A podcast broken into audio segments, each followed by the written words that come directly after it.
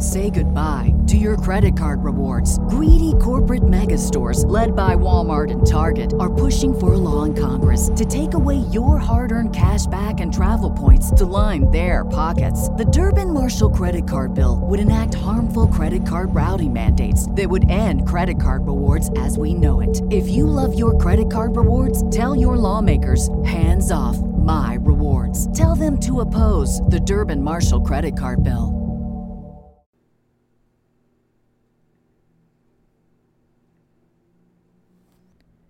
Hello, my peeps, and welcome to Jay is for Justice. I am your host, Jay, and welcome to my channel.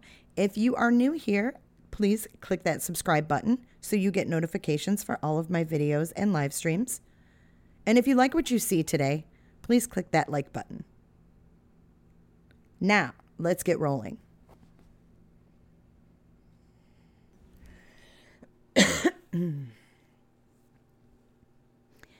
It was a sunny Super Bowl Sunday, the 3rd of February, 2008.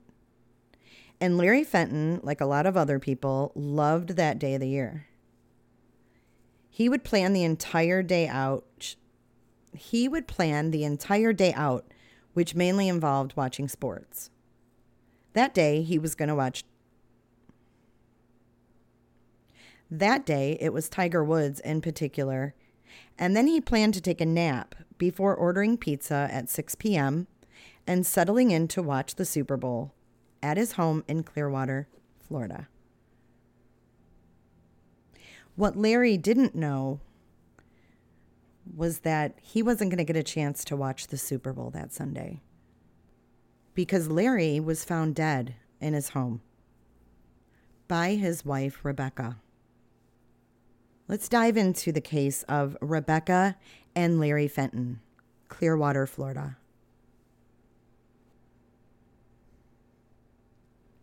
Larry and Rebecca Fenton were married for three years. They met at a gym, and after a quick three month romance, they got engaged and married within a year. And after a whirlwind romance of three months, they got engaged and were married within a year. They seemed very happy and much in love with each other, and they kept to themselves. Rebecca had said that Larry didn't socialize much after they married.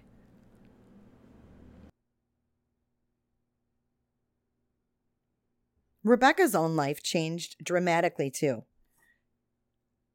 She worked as a nursing assistant prior to marrying Larry and enjoyed being out and about, traveling and going to different places. Not to mention an escort gig that Rebecca had years prior. Rebecca claims that Larry had no problem. He said, That's your past. And they moved forward and never spoke about it again. When she became Larry's wife, she gave up her job and became a stay at home wife.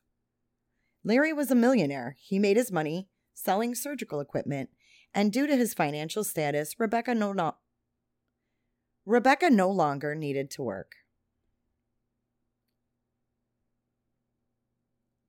On that day, on the 3rd of February, Rebecca said she went to the gym. It was a home gym in a separate building on their property. Rebecca claimed she was out there for about two hours. When she was in the gym, she heard what she sounded like quote unquote, something falling off the roof. But she said she continued to work out and heard little else as she had music on. When her workout was done, she made her way back to the main house. Immediately upon entering the house, Rebecca saw Larry on the ground. He was in the foyer at the foot of the stairs, laying in a pool of blood. Rebecca noticed that there had been some kind of disturbance in the house. Cabinet doors were open, drawers had been emptied, and there was stuff everywhere. Also, according to Rebecca, she took Larry's pulse. She thought that he was alive, and she said that his eyes were open. Rebecca went upstairs, and the same scene. Rebecca went upstairs to find the upstairs ransacked as well. All of their stuff had just been thrown across the floor. Rebecca went back downstairs and said she took Larry's pulse again. She then went outside and called 911.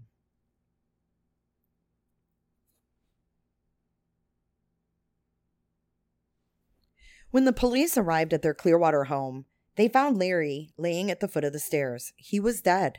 He had been shot four times in the back, arm, and neck at point blank range.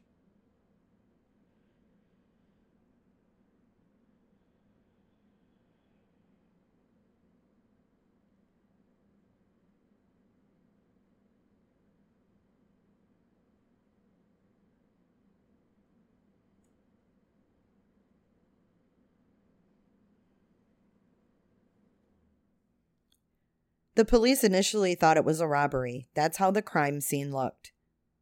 Larry's Jeep was not in the driveway, but when they investigated further, they were wondering why nothing else of any value was gone. The money that Larry had in his wallet was still there. Rebecca told police that she was in her home gym when it happened and returned to the house sometime between 4:30 and 5 p.m.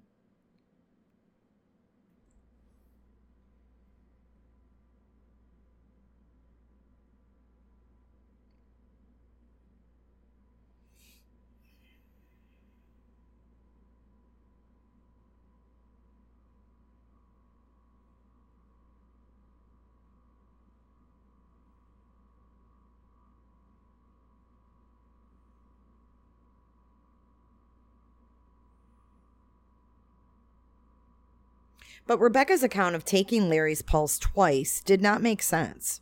There was no blood on her whatsoever, and the blood around Larry's body was undisturbed.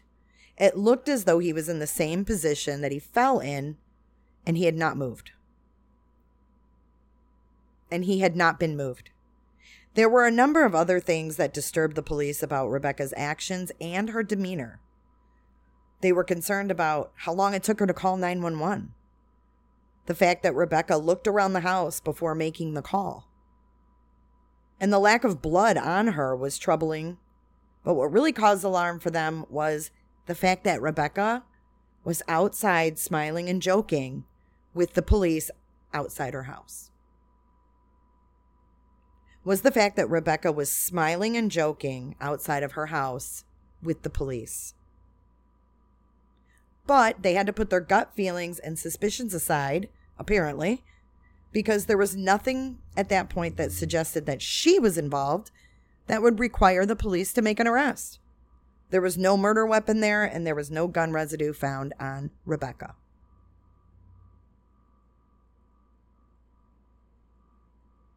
Police later did find the murder weapon just outside of the house. It was inside Rebecca's car, which was parked on the driveway. Under the passenger seat, they also found Larry's gun wrapped in a plastic bag. Larry's gun was kept in a drawer in the house prior to this. That gun was the one used to kill Larry. It had five spent casings and one empty chamber. The box of bullets in their bedroom was missing five bullets. They matched the bullets that killed Larry. They also found Larry's jewelry, a key to the gun case, and the keys to the Jeep. No fingerprints whatsoever were found on the gun. Two days after Larry's murder, they found his Jeep Cherokee. It was a block away from the house, and they found Larry's laptop, which added to the suspicions that he was not murdered during a robbery. So, if there was no robbery, why was Larry murdered? Did he have any enemies? The police asked Rebecca, was there anybody who disliked Larry enough to want him dead? She said no, there isn't. Police believed that, even though it appeared highly likely Rebecca killed Larry, they did not have enough guarantee a conviction. All the evidence was circumstantial.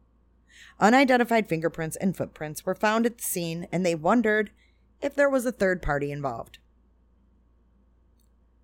Throughout the course of the investigation, police looked into so many leads and also into Larry and Rebecca's marriage. They seemingly had a perfect fairy tale marriage. But they quickly discovered that Rebecca's marriage was not as perfect as she liked to pretend it was. She was bored in her marriage, and she developed feelings for a man named David. David worked as a chef at a local restaurant in Clearwater. And they had a secret meeting place in a hotel, but both denied being intimately involved, although Rebecca did admit she found him attractive. Police also discovered that call girl gig. She claimed that Larry did know that she had been an escort before they married. Investigators thought the motive may have been money. Investigators thought that the motive may have been money. There was a life insurance policy that would give Rebecca a half a million dollars if Larry died. She would also get his estate. If they divorced, she wouldn't get much due to the prenup she signed. Despite all of the circumstantial evidence and the possible motive, police believe they still needed more. They needed a confession or a witness statement. Therefore, the case went cold until a couple years later, Larry and Rebecca's house burns to the ground. Arson investigators found evidence of fire accelerants. This brought Larry's murder back into the spotlight, and they put a cold case unit on his murder case. And they put a cold case unit on his murder case.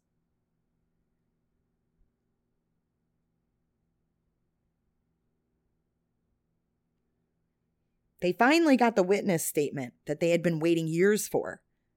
A man named Alfred Nolan, who was dating Rebecca, provided that statement. He told police that when they were fighting, she held a knife to his throat and said, I'll kill you like I killed Larry. Of course, Rebecca denied all of this. She said that Alfred was trying to get a plea deal as she had reported him to police for domestic violence. Needless to say, six years after Larry's murder, Rebecca was arrested and charged with first degree murder. The jury deliberated for only two hours and found Rebecca guilty of first degree murder, and she was sentenced to life in prison with no parole.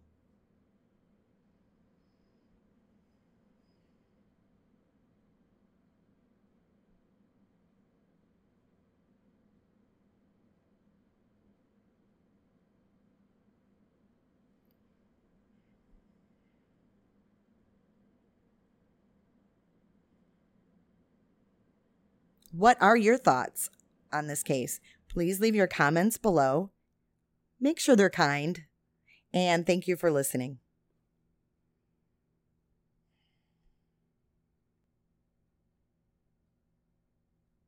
Hello, my peeps, and welcome to Jay is for Justice. My name is Jay, and I am your host. Welcome to my channel. If you are new here and you like what you see, please click this. Please click the subscribe button Wrong.